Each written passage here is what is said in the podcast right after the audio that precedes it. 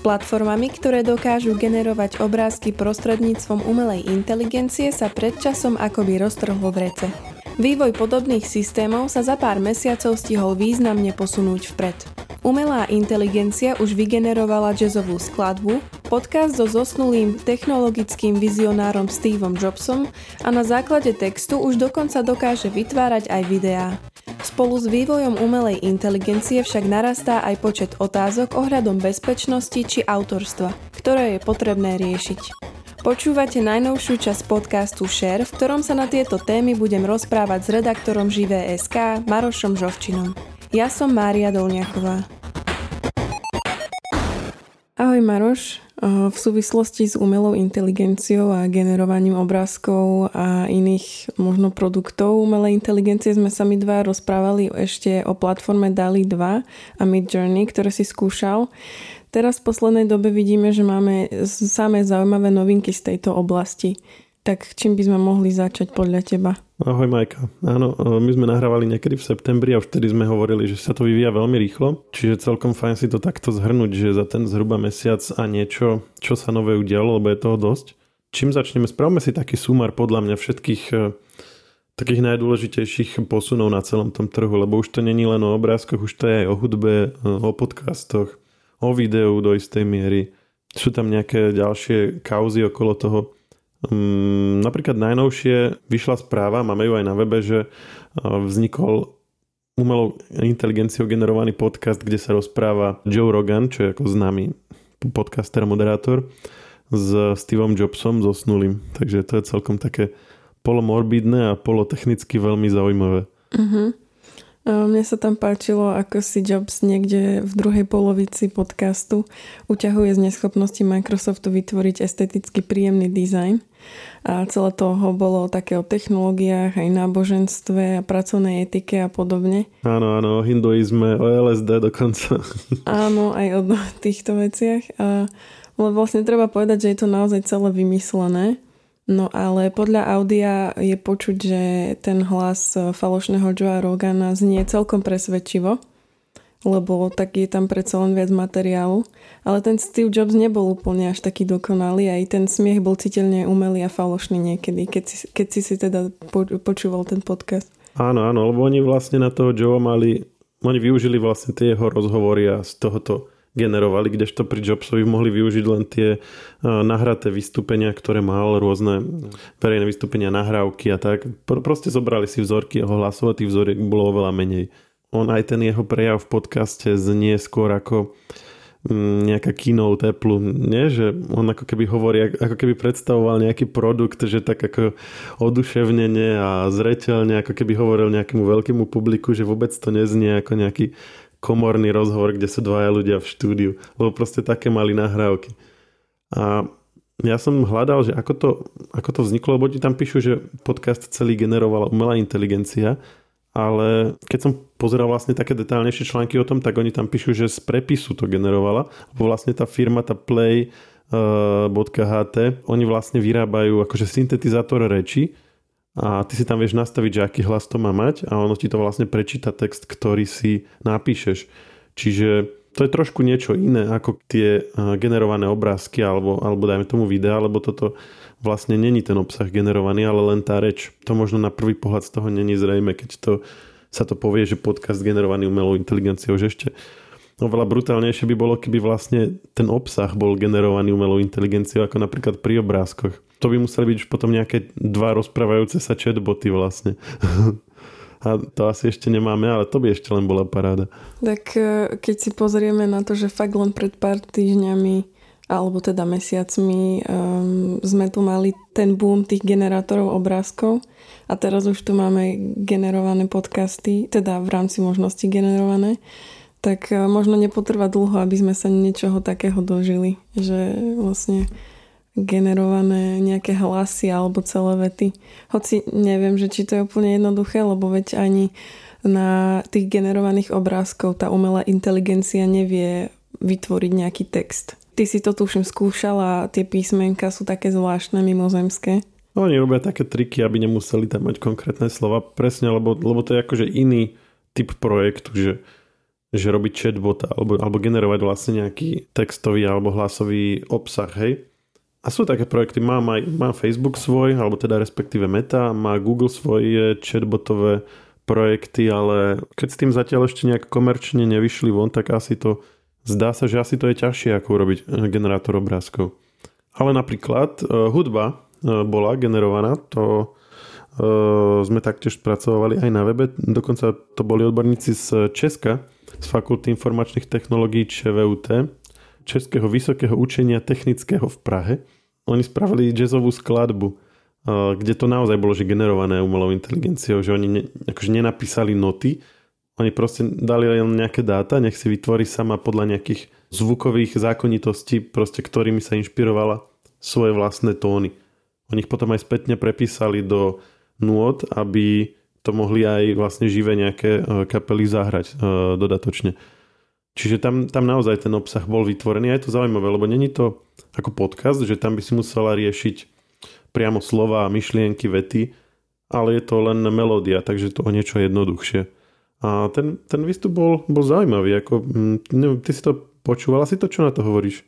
Áno, ja som to počúvala, má to takmer 9 minút a bolo to také veselé, také príjemné, neviem, zvláštne, že zároveň bolo tam počuť, že to je umelé, ale na druhej strane mi to príde ako taký zaujímavý experiment. Dáme odkaz aj do popisu podcastu, aby si to ľudia mohli sami vypočuť. Presne, bolo to také že boli tam náznaky melódie, že, lebo keď je melódia, tak je to také ladné, nie? že očakávaš, že príde nejaký tón a on potom príde prípadne trošku iný, ako očakávaš, potom ťa to tak prekvapí, hej, že, že klasická hudba nejak tak má také nejaké prirodzené plynutie. Tuto to bolo tak, ale občas to bolo seknuté a bol tam nejaký úplne iný tón, čo sa tam nehodil, alebo začalo niečo iné. A potom zase chvíľku to bolo OK. Že si mala pocit, že ako keby to bolo nejak tak zmixované dokopy nejak tak čudne. Hej, ale závisí od preferencií poslucháčov takže možno sa to niekomu bude páčiť. Áno, ale keby sa s tým popracovalo, vylepšilo sa, to si predstav, že napríklad by si si vedela ozvučiť, ja neviem, e, video, hej, na YouTube alebo na TikToku. Že by si nemusela sa siahať do tých e, databáz nejakej e, bezplatnej hudby alebo si kupovať, ale že by si si len vyklikala nejaké parametre, ono by ti to spravilo podmas. Alebo zvučku by nám to úvodnú do podcastu urobilo. Vieš, že nemusela by si zaplatiť nejakému hudobníkovi. Tak to by bola paráda. No, to už je ako tie generovanie obrázkov na weby, keď si robia nejaké mm, tie titulné obrázky k článkom a podobne. Áno, áno, presne, že tie podcasty neviem, to asi ešte nie, ale že tá hudba ešte, keď toto by bolo trošku lepšie, než to, čo oni ukázali, tak už, už sme, že skoro tam, sa mi tak zdá. Keď už hovoríme o tých databázach rôznych dát a napríklad hudby alebo obrázkov, tak v septembri prišla taká veľká di- dilema na najznamejšiu a najväčšiu fotobankovú stránku Shutterstock. A tam sa vlastne začali objavovať e, obrázky generované umelou inteligenciou. A Maroš, vieš povedať, že v čom tam bol ten problém? Áno, aj na Shutterstock, aj na Getty Images a podľa všetkého aj na iné, ale tieto sú také najväčšie, tak tie boli aj najviac medializované.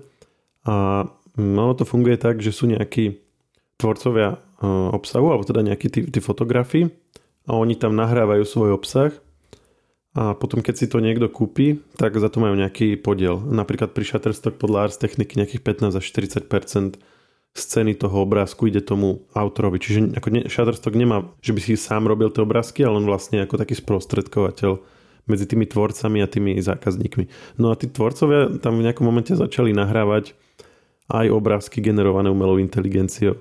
A dokonca ich aj tagovali, že, že napríklad vytvorené v Mid Journey a bolo to aj presne ten taký ten štýl, taký ten fantasy kvázi, čo Mid Journey akože väčšinou do, do, do toho tie obrázky ťaha. No a najskôr to tam akože bolo, malo to aj celkom úspech, niektoré aj boli celkom dobre hodnotené, aj stiahované a tak, ale potom zase tá druhá časť tej komunity sa na to začala hnevať, že to vlastne nie je práve umenie že si uľahčujú prácu, čo, tí, čo to tam nahrávajú, ale sú rovnako hodnotení za to.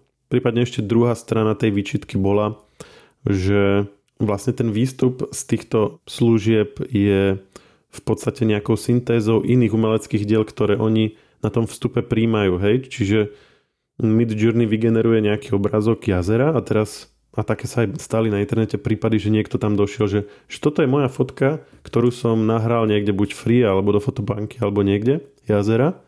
A pozrite sa, ten výstup vyzerá presne tak, že tu je lavička, tu je lavička, tu je strom, tu je strom. Hej, že, že, že väčšinou je to pomiešané, ale niekedy sa stane, že ten tvorca dokáže tam identifikovať ten svoj pôvodný obrázok, ale akože niekto iný to vygeneruje a ten pôvodný tvorca vlastne nedostane ani len nejaký kredit za to, že by ho tam spomenuli, že, že on bol vlastne jeden z tých tvorcov, akože jednej z tých predloh. Nehovoriac o tom, že nedostane ani žiadnu kompenzáciu za to, hej, že bol použitý jeho, jeho obsah, ale nikto mu za to nič nedá a ten, ktorý ten výstup použil, to dá na fotobanku a zarobí za to. Hej. Čiže to je takáto akože celku seriózna dilema.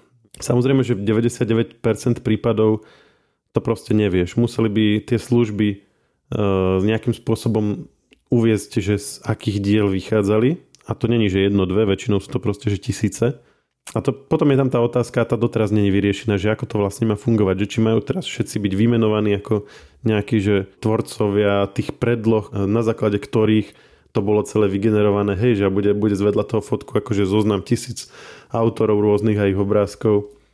Alebo teraz, že, mus, že treba sa ich pýtať, že či, majú, či dávajú súhlas na to a tak ďalej že to by asi takto nemohlo fungovať. Čiže skôr tá diskusia ide s tým smerom, že, že keď ten výstup sa nejako nepodobá na ten vstup, len proste kde si, kde si tu si sa niečím inšpiroval, tak, tak to asi nebude vadiť, ale hm, zatiaľ, zatiaľ to není uzavreté, ale teda tie fotobanky takéto hm, zjavne umelou inteligenciou generované obrázky potom začali odstraňovať ako také, také preventívne opatrenie minimálne tie, kde to bolo, kde to bolo jasné, kde to bolo, povedzme boli priamo tegnuté alebo tak.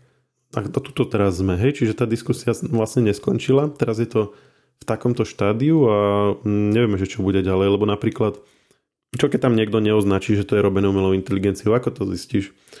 My sme mali na Itapa Expo tú diskusiu na túto tému a po našej prednáške sa za nami pristavil e, jeden, jeden pán, ktorý sa tomuto venuje akademicky a on práve spomínal, že sa uvažuje aj nad niečím ako Turingov test na umenie. E, Turingov test ako vlastne na umelú inteligenciu, hej, ktorá ti, ktorý ti povie, či to je robot alebo či to je skutočný človek. Tak nejaký taký spôsob, ktorý by vedel povedať, že či to dielo je generované umelou inteligenciou alebo nie. Ale neviem si to celkom predstaviť, lebo čo keď ty to trošku len poupravuješ vo Photoshope, tak už, už to nie je len umelá inteligencia, už to je kombinácia. Hej, ako, ako, sa, ako niekto dokáže zistiť, že si na začiatku mala nejaký vstup hej, generovaný umelou inteligenciou alebo nie. Čiže celé je to také, také domotané. Je to veľká dilema. Aj pokiaľ ide o tie práva, tak neviem, v Amerike to tuším tak funguje, že mm, dielo vytvorené umelou inteligenciou, alebo teda generované, môže používať ktokoľvek, že? Úplne zadarmo. Áno, tam bolo jedno také stanovisko, že na takto vytvorené dielo si človek nemôže uplatniť copyright, ale tiež to není uzavretá téma, ako o tom sa stále ešte diskutuje, čo keď ty to potom nejak poupravuješ, hej, potom už môžeš alebo nie. A ono aj ten tvoj vstup do toho procesu, hej, že ty keď vlastne zadáš nejaký príkaz tej umelej inteligencii, tiež to je ako keby nejak, nejaká tvoja tvorivá činnosť, hej. Keď máš tam ako na 3-4 riadky proste nejaký detailný opis a teraz stovky obrázkov ti to vygeneruje a ty nejako, nakoniec nejaký vyberieš, ten potom ešte necháš znova generovať, tak eh, Hej, môže to byť pár hodín práce a to sa, má sa to nejako zohľadniť ako nejaká tvoja tvorivá činnosť alebo nie? Hej, toto tiež ešte nie je úplne uzavreté. Okrem toho tam je tiež aj to, že ako si aj spomínal, že daný obrázok si dokážeš ešte dodatočne v nejakých programoch upraviť. A to je tiež akoby zásah toho autora a diela. A vlastne presne tieto argumenty používal aj autor, ktorý v Amerike nejakej štátnej súťaži získal prvé miesto za obraz, ktorý bol vytvorený práve umelou inteligenciou.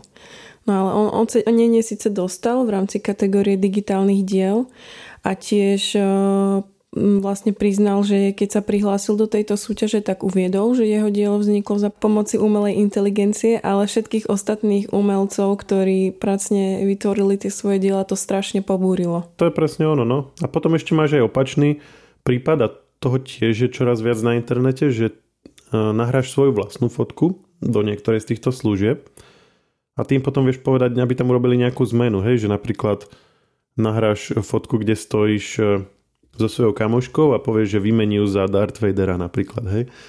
A ono to proste spraví. Alebo tam prídeš na svojom aute a povieš, nech ti ho, nech ti ho prekreslí na Porsche, alebo tak. No a to je zase ten istý prípad, ale opačne, hej, že OK, tak ten vstup bol tvoj, autorský, ale tá úprava už nie, tak teraz jak máš pracovať s tým výstupom a tak? Lebo akože časť toho je proste tvoje vlastníctvo, hej? No, ale asi to nevyriešime.